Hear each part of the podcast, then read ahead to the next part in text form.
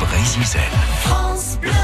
C'est l'heure de Curieux de Nature sur France Bleu Brésil. Depuis quelques semaines, Océanopolis vous propose de devenir à Brest soigneur d'un jour et de suivre durant une matinée les équipes de professionnels du centre. RL a partagé donc le quotidien de l'équipe de Yann Kilvik, les soigneurs de phoques, durant quelques heures dans la matinée. RL et Ronan, un autre soigneur d'un jour, assiste au nourrissage et aux exercices. Et oui, il y a des exercices vétérinaires pour le petit Torpen né à Océanopolis. Là, je lui demande avec ce geste-là d'ouvrir la gueule. Donc il le fait correctement, je peux inspecter que tout va bien. En fait, c'est vraiment à ça que va servir euh, le training vétérinaire. C'est vraiment euh, vérifier tous les jours que tout va bien, que nos animaux sont en bonne santé et, euh, pouvoir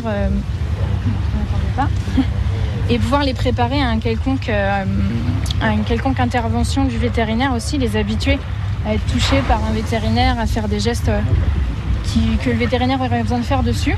Donc ils vont faire ces gestes-là, ils vont bien les faire. Et nous, on va, on va siffler.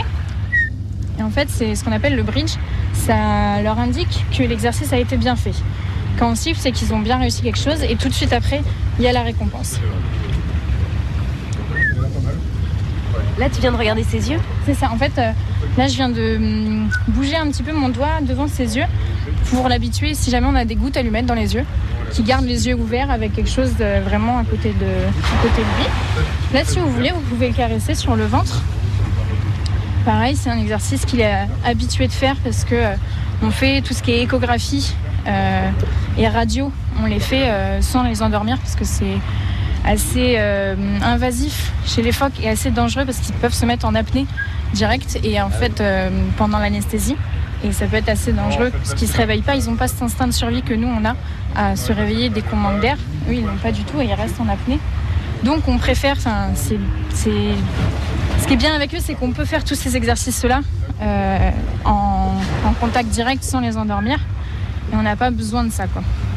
Et on a le droit de les caresser, dans la nature, il a le droit de les caresser bah, dans la, Non, dans la nature, c'est pas des animaux aussi domestiqués qu'ici, aussi entraînés, donc euh, il vous laisserait pas faire déjà. ah, mais là, il aime pas ce que tu lui fais.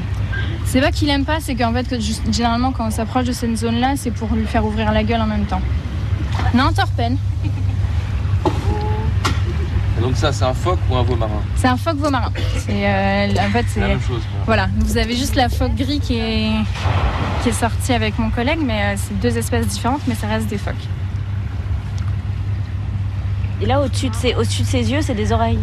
Oui, en fait, ils n'ont pas de cavité, enfin, ils n'ont pas de pavillon externe.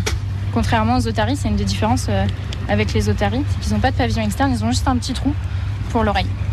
Voilà, tout le temps long de la semaine, on va faire connaissance avec Torpen et les autres animaux euh, d'Océanopolis à Brest avec les soigneurs. Vous pouvez vous aussi devenir soigneur d'un jour hein, durant une matinée pour découvrir les phoques bien sûr, mais aussi les manchots, les loutres, les aquariums du pavillon tropical. Vous pouvez vous renseigner auprès d'Océanopolis. France Bleu Brésil.